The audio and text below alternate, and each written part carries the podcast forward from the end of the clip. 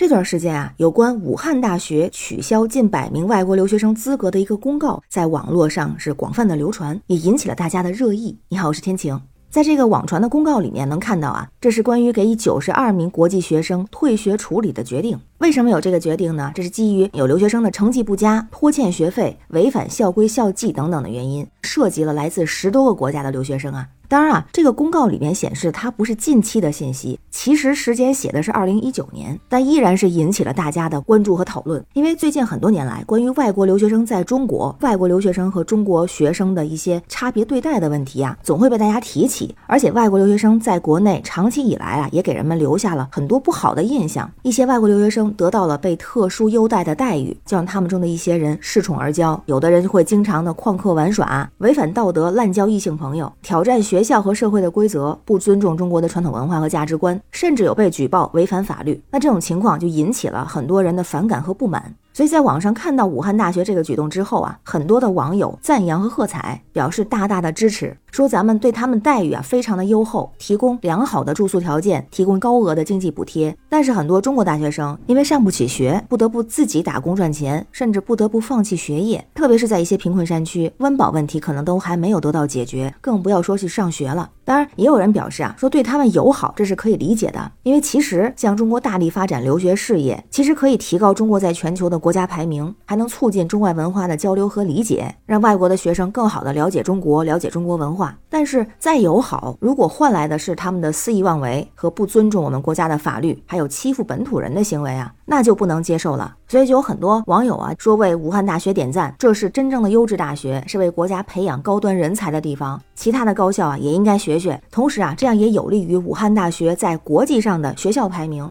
而提到在华的留学生，在华的外国人，我们也常常会提到啊。有的省份呢，近些年来黑人是越来越多，很多高校啊也是有大量黑人的留学生，他们呢有着更高额的补助，甚至啊这一个月的生活费可以高达一万八人民币。那说到这个原因，其实之前也有过分析，这跟经济、政治、文化等都有关系。比方说啊经济方面，因为非洲国家和咱们的联系比较紧密，比如受到“一带一路”计划推动啊，中非之间的贸易额是不断的增长，于是两地之间的联系也是日益加强。那中国也成了更多非洲朋友啊寻求机会和发展的目的地。于是呢，有一个代表就是在广州啊，其实黑人很多，那主要呢就是来做生意、做贸易的。同时呢，中国和非洲国家的政治关系啊，也是黑人数量增加的一个重要的原因。因为我们一直在积极参与非洲的事务，和当地国家也保持着良好的合作的关系。同时，我们也加强了和非洲国家的教育合作，比如说向非洲国家提供奖学金和交换生的项目。这样也吸引了大量的黑人留学生来到中国，像武汉大学就是一个很好的例子。作为985工程的院校，又是双一流的 A 类学校，于是也吸引了很多的海外留学生，也包括黑人的学生。当然呢，对于取消外国留学生资格的这个决定啊，也存在着一些不同的声音。有人就觉得我们应该保持对外国留学生的一个友好的态度，去尊重多元的文化，更多的和他们互动呢，可以增进彼此之间的了解和友谊，还能促进国际之间的和谐和合作。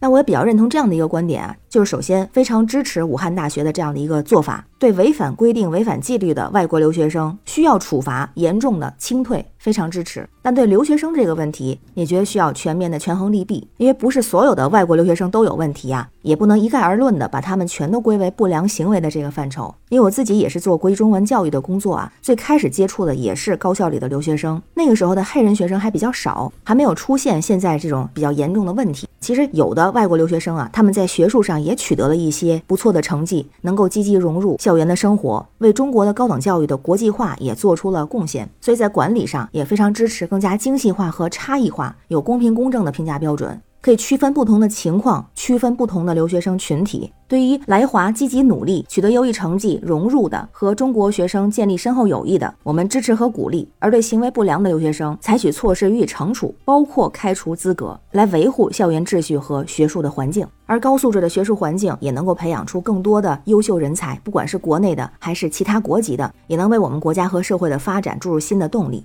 那关于新闻中的事儿，不知道您是怎么看呀？欢迎在评论区留言，咱们一块儿聊。我是天晴，这里是雨过天晴，欢迎关注主播天晴，感谢您的订阅、点赞、留言和分享，感谢月票支持，也欢迎加入天晴的听友群，绿色软件汉语拼音天晴下划线零二幺四，愿您夏日安好，每天好心情，拜拜。